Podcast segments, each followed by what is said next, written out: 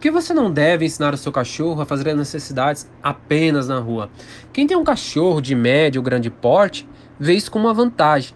A maioria das pessoas até prefere que o cachorro faça na rua e não dentro de casa. Mas por que, que isso acaba é, não sendo interessante? Quando você ensina ele a fazer apenas na rua, o ideal é que você leve para passear pelo menos 10 vezes ao dia. E naturalmente isso não vai acontecer.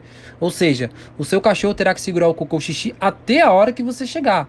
Só que segurar o cocô xixi por muito tempo pode fazer com que ele tenha problemas futuros de saúde, sendo os mais comuns os problemas renais. A não ser que você leve para passear pelo menos aí três vezes ao dia. Aí beleza, você leva de manhã, leva à tarde e leva à noite. Mas vamos supor que você atualmente você consiga levar ele para passear três vezes ao dia. Você leva ele na rua e ele faz as necessidades. Beleza, vamos supor que você é, consiga. Será que daqui a três anos, cinco, dez, você ainda vai conseguir fazer isso? E se seu próximo emprego não tiver horários flexíveis, como que você vai fazer? E se você chegar muito tarde? E se você chegar cansado? E se estiver chovendo? Entende? Se ele faz apenas na rua, ele vai ficar o dia inteiro esperando você chegar. E é ótimo que ele faça na rua. Sua casa fica sem aquele cheiro assim que ele faz. O piso da sua casa, se for de madeira, não absorve mais o xixi. O piso também, se ele for normal, não fica amarelado. Então tudo fica perfeito.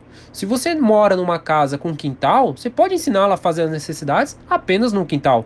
Se você mora em apartamento, pode ensinar a fazer no jornal, no tapete higiênico. Só que o ideal mesmo é ensinar a fazer tanto dentro de casa quanto na rua.